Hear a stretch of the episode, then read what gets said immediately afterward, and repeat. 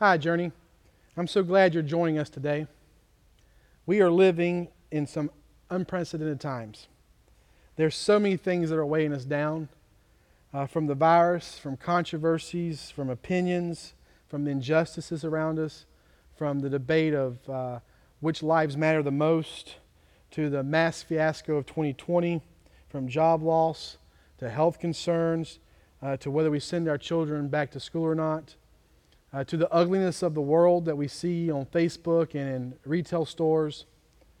I don't have all the answers, but I can pull up my Facebook feed and give you a million expert opinions on all of this, for sure. Being right has become more important than simply loving our neighbor. Asserting our personal rights has become more important than lo- simply loving our neighbor. The world is complex for sure, and I'm sure for some of you this morning, it weighs down on you and has been for the last four months. It's just a heaviness that sits on us. You might be tired of it all, weary from it all, wondering will it ever end, or will, will it ever, if it will ever end. Again, I don't have all the answers, but I do know and I do trust that God is in control. For some of us, that sounds like a cliche. But I think this morning we can learn together that if God wants us to draw near to Him, and that we need to take a time out and be reminded of how awesome and amazing God is in our lives. And He desires deeply to draw near to us. Uh, for me and my family, it's been a strange four months mixed with a lot of emotions. Um, humanity has, uh, which, which the word tells us, has let us down a lot. The way people act, the way people talk, treat one another. God has challenged my thinking in a lot of these areas. I spent a lot of time uh, drawing encouragement from reading the Psalms, and I want to take us through one this morning. I believe God wants us to draw near to Him in these days like never before. If you have your Bibles, turn with me to Psalm 145. There's probably no book that we are more familiar with in the Old Testament than the book of Psalms. They're quoted often in the New Testament, they're quoted often in hymns, in choruses. We sing them. Martin Luther called them the book of all saints. There's primarily two types of Psalms there's the praise Psalms, and it's God, you're awesome. And then there's the lament Psalms, where we say, God, please help us. And even though the Psalms are quite diverse all the way through, um, the main theme I think you can find throughout his pages is that God is king. Be reminded today that he is still on the throne, he is in control. He is solving control of everything. Nothing surprises him. And he is worthy of all our praise. Which brings us specifically to our psalm today. Psalm 145 is a song of praise to God the King.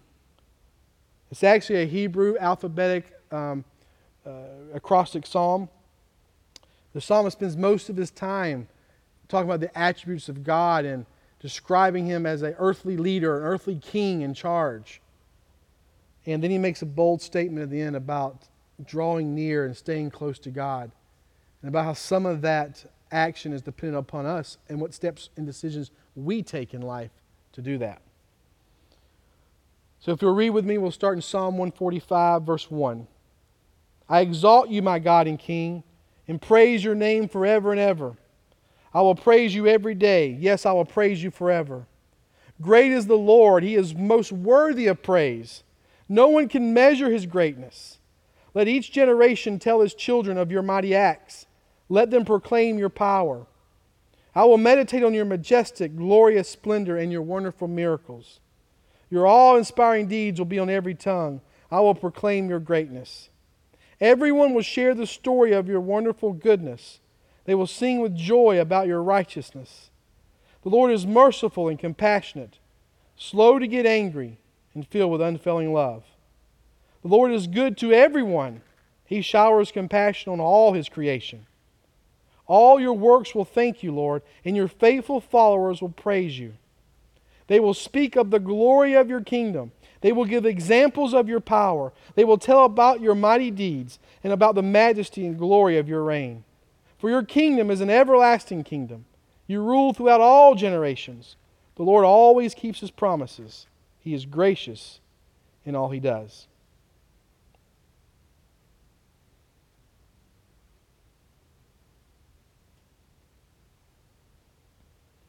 I want you to notice here as we're reading through these list of attributes of God how great He is.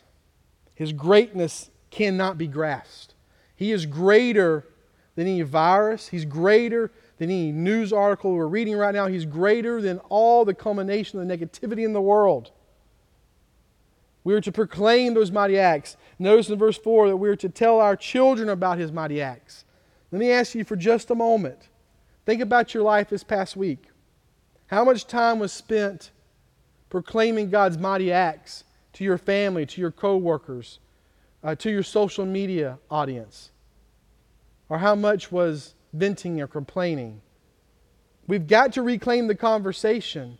Our talk is to be seasoned with salt. We, we need to be a blessing to the world around us and remind them of how great God is. You see His power, His mighty acts, His majestic, glorious splendor, His wonderful miracles, wonderful goodness, His righteousness, His mercy, His compassion, the glory of His kingdom, His mighty deeds. He's everlasting. He's gracious. He keeps His promises. He helps the fallen. He lifts those bent beneath their loads. He sustains us, He satisfies us. He's motivated and filled with kindness. The title of my sermon this morning is To Draw Near to God. We do that through prayer, through Bible reading, through other believers, through our time at church. We need to think of the world less and less, and we need to think of God more and more. As you draw near to God, you begin to see just how amazing He really is. The problem is we get so easily distracted, we become numb. We say, I know all those things about God. But are they real in your life? We become so distracted to how amazing He is. We don't live in the reality of what we just read. And that's the problem. A couple weeks ago, Pastor Ken mentioned in his message about cell phone distraction. And it's so true.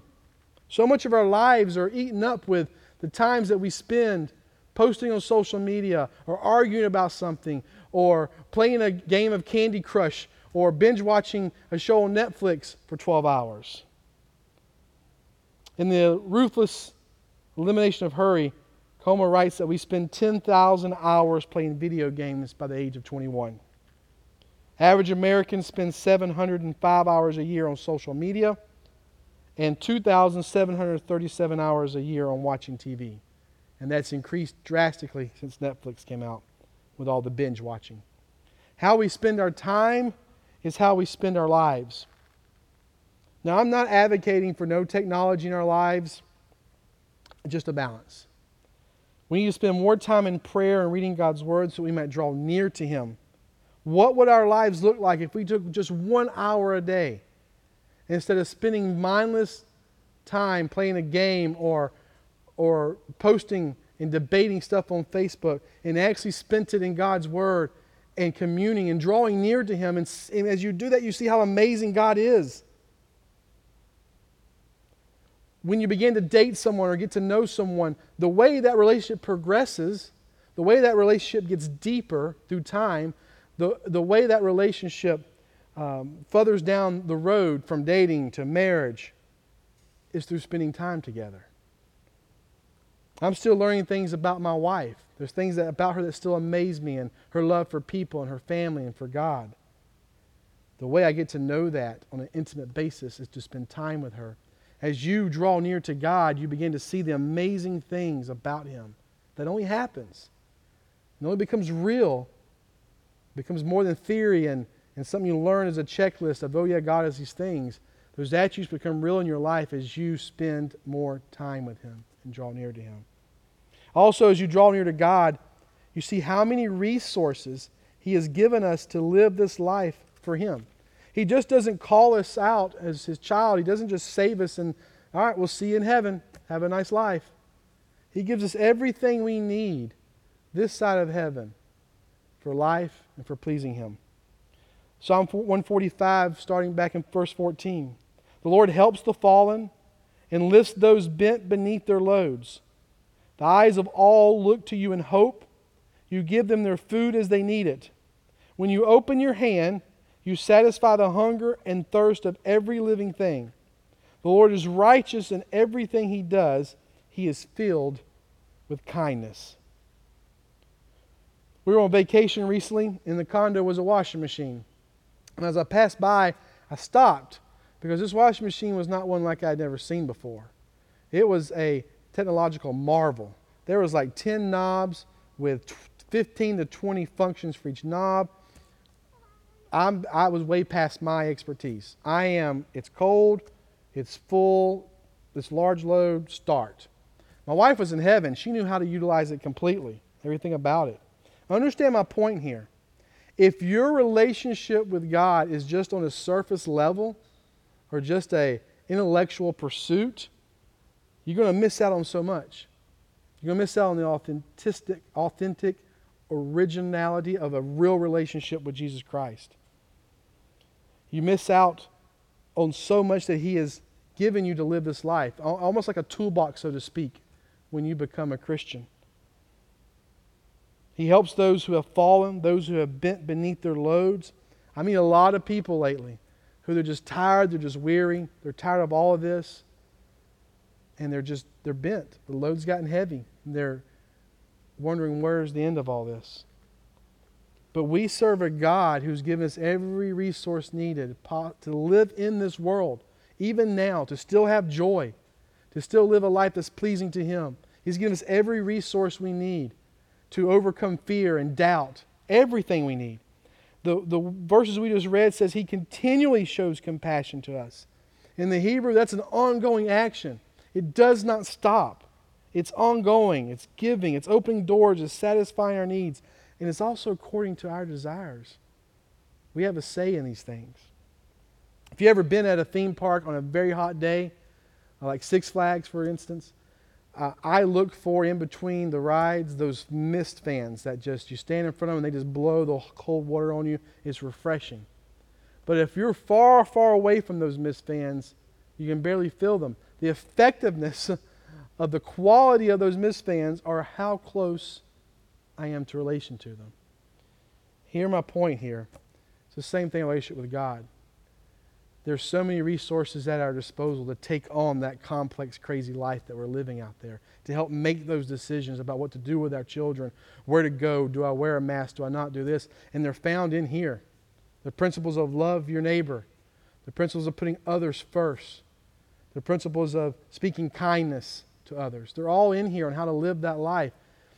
You only begin to exercise them or begin to know them deeply as you continually, as a discipline, draw near to God.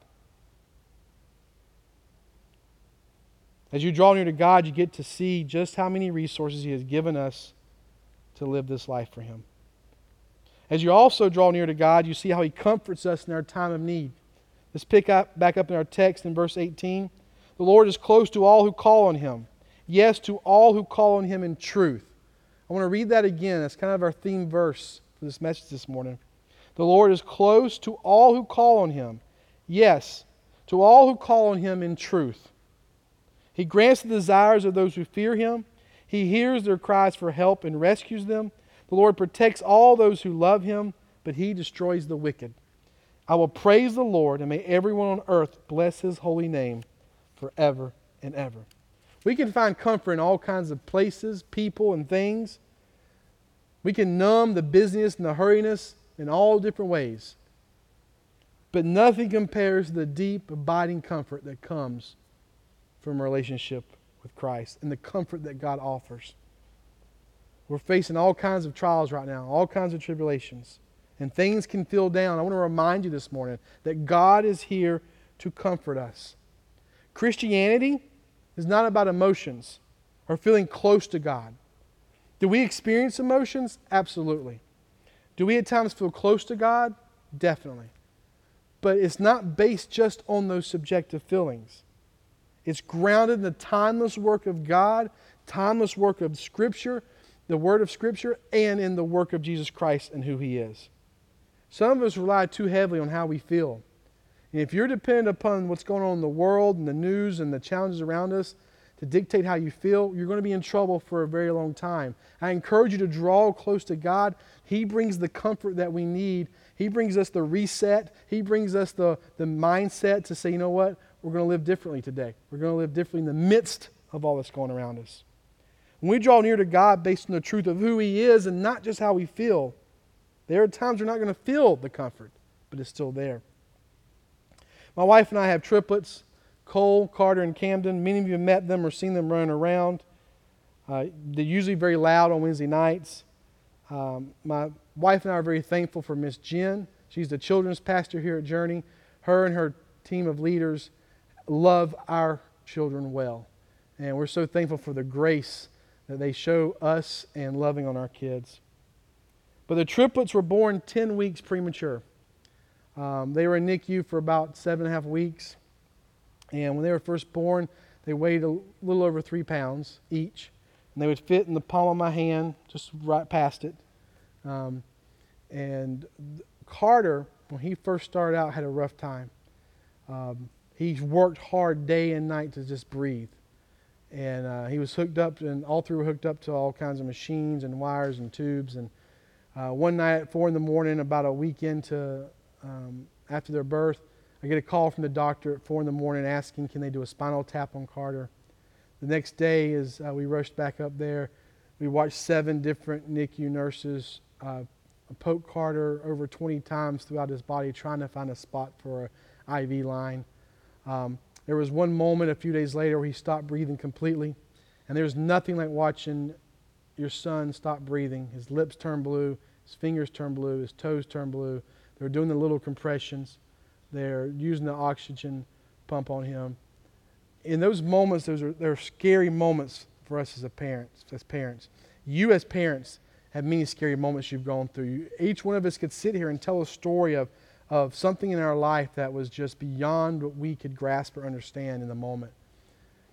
Uh, Carter came through that. Uh, he's, you'll see him running around here in the days ahead. Um, he has grown up to be a strong, healthy seven year old. In that moment, God comforted Lisa and I in ways that I can't describe at the core of who we are. We clung to the promises of Scripture. We clung to these attributes we've been talking about this morning. And we all can um, look and find things that could comfort us when we're stressed, when we're in unbelievable situations. But I'm telling you that God is the only authentic, real one that can really see us through those things.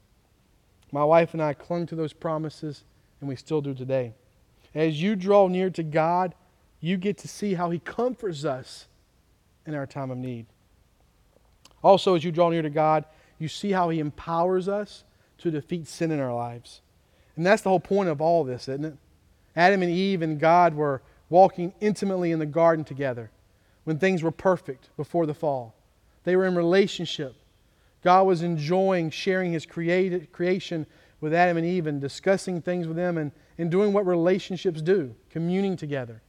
And then Adam and Eve made the selfish choice to do what they wanted to do, and sin entered into this world, and we, the fall took place, and that separation between being close to God and being far from God took place. And that's the whole point of this great, amazing love letter from, from Genesis to Revelation, where you see God doing everything to restore us back into that closeness. That's the point of salvation. That's the point of sending his son Jesus to be born and to live a perfect life and to die a brutal, atoning death on the cross and to be resurrected three days later.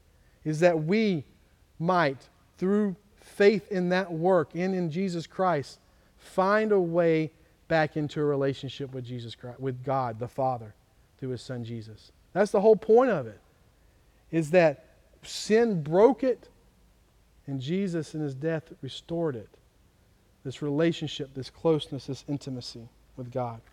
James chapter 4, 7 through 10 reads So humble yourselves before God, resist the devil, and he will flee from you. Come close to God, and God will come close to you. Wash your hands, you sinners. Purify your hearts, for your loyalty is divided between God and the world. Let there be tears for what you have done. Let there be sorrow and deep grief. Let there be sadness instead of laughter and gloom instead of joy. Humble yourselves before the Lord, and he will lift you up in honor. God does so much for us. Whether it's salvation, justification, sanctification, regeneration, all the great theological terms in the Bible, they're all works of God. They're not dependent upon us. He's done it.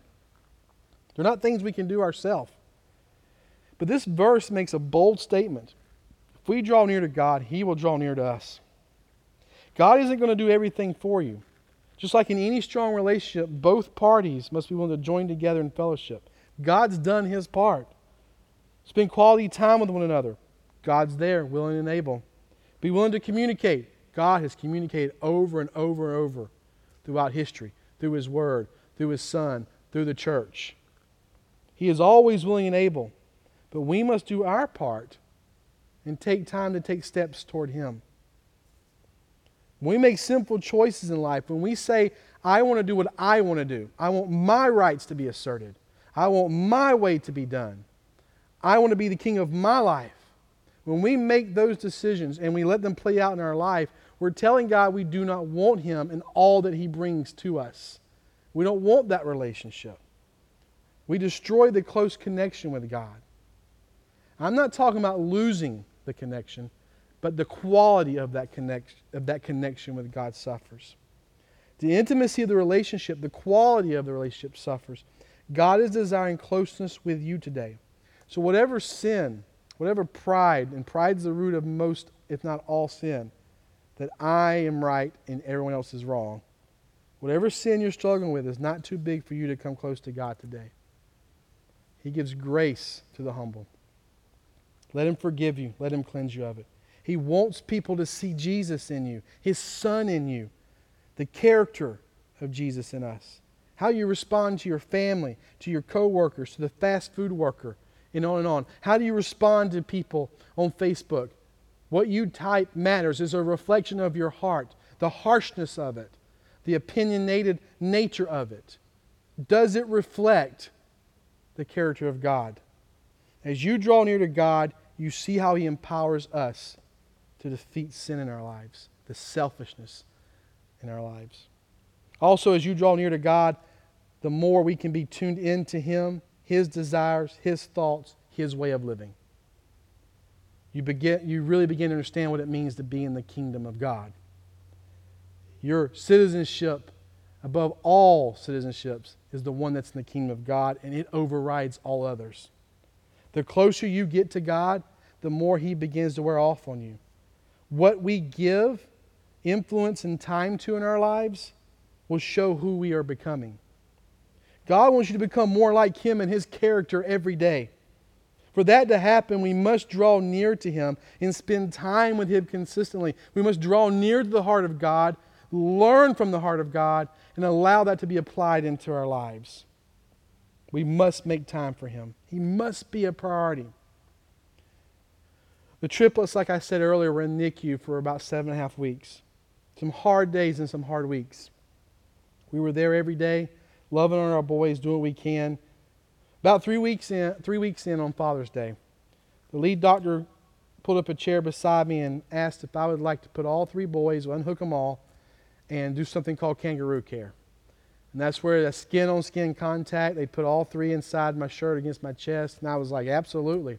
So there's this moment, I have this picture at home where I've got all three boys sitting inside my shirt.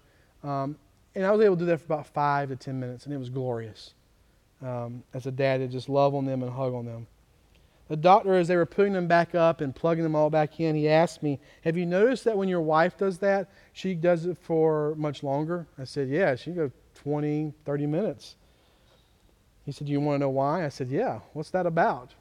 He said, Because when a child is born and is out of the womb, the mother is the one who can regulate, especially the closer the child gets to them and the skin on skin, the nearer the child is, can regulate their temperature and their heart rate. The skin on skin being near each other. Same way with God. The closer we get to Him, the minute we make a decision that says, Today, I want to spend time with you, God. I want to spend time reading your word. I want to spend time in prayer 5, 10, 15, 20, 30 minutes. The more that we get closer to Him, the more He begins to regulate our life. He begins to set the tone for our life, the direction of our life. He begins to stabilize our life. All of that as you draw nearer to Him. The closer we get, the more our lives begin to be regulated by Him, in step, in line with His way of living. So I ask you this morning does God seem far from you today? Are you just worn out and tired by everything going on? Draw near to Him. As you draw near to Him, you'll see just how amazing He is.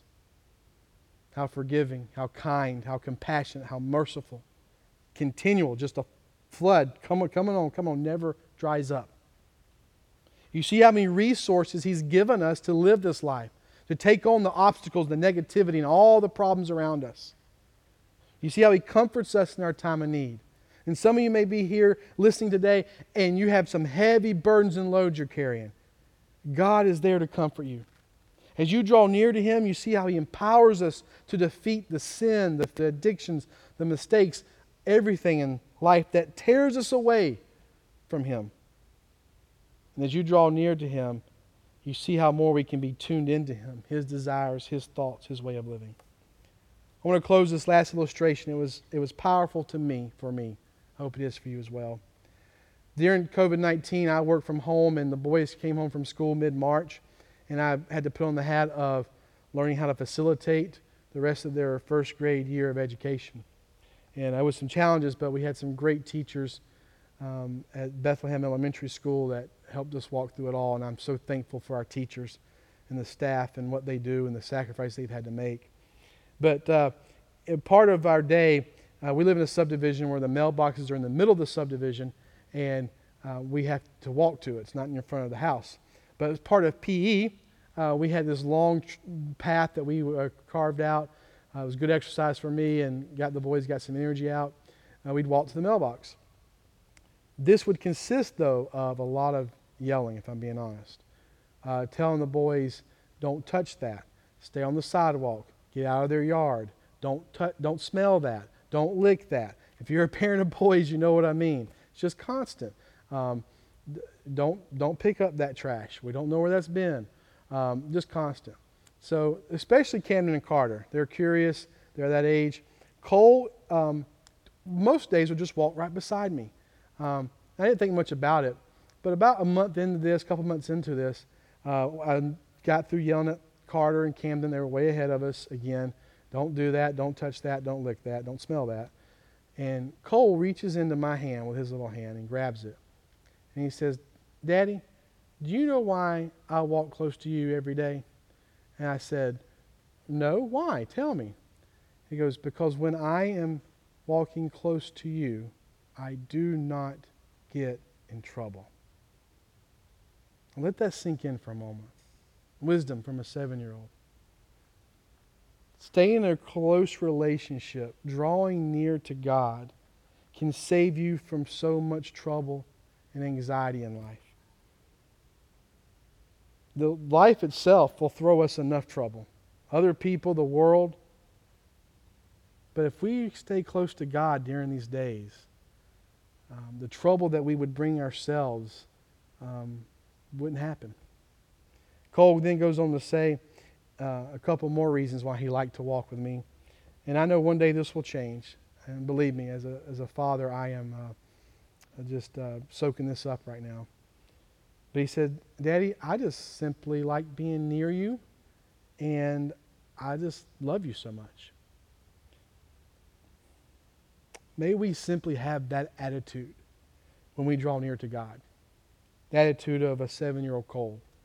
Not because we have to, or because it's what we're taught we're supposed to do, or it's churchy, but it's simply because we love our Lord and Savior Jesus. Change your outlook from I have to read my Bible, I've got to go to church, I've got to pray, to an outlook that I get to do these things. Draw near to God today, and His Word promise you He will draw near to you. The God, the universe, wants to get closer to you. Will you let Him?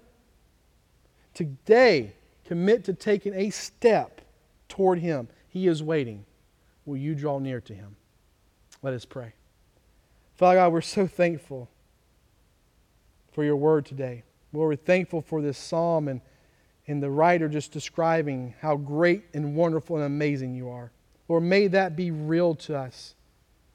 That timeless truth of who you are, may we experience it, whether we feel it or not, daily in our life, Lord. I pray for those who are listening, who are watching, Lord, that if they're numb, if they're tired, if they're bent down by the heavy load of all that's going around them, Lord, may they silence all those things.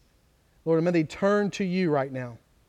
May they refocus their thoughts, their mind, their hearts on you. Lord, may you encourage them this day. May you remind them that you are on the throne, that you are in control, that you have a plan bigger than all this, that you are there with them to comfort them in their time of need, that you've given them everything they need to live this life for you right now and to live it in victory and to live it fully grounded in your truth. That, Lord, that you are there to empower them. They don't have to live defeated lives, struggling in their sin, Lord. And for those who are here today, I pray for them if they're dealing with something, uh, uh just a hold in their life, an addiction, a sin, that, Lord, they will turn to you and ask for forgiveness right now. And that they will experience what that forgiveness means in their life. And Lord, I pray that as we press in, from the oldest to the youngest, from the one who's been walking with you the longest, the one who maybe just got saved, that as we press into you and draw near to you, Lord, that we become more like you in our character, become more like you in your character and how we react and how we live to those around us. Lord, help us, Lord, to show Jesus to the world around us on Facebook, at the store, at work, and at home. Lord, help us. Lord, we're going to hold you to your promise. We're going to draw near to you and watch as you draw near to us. We pray this in the mighty name of Jesus. Amen.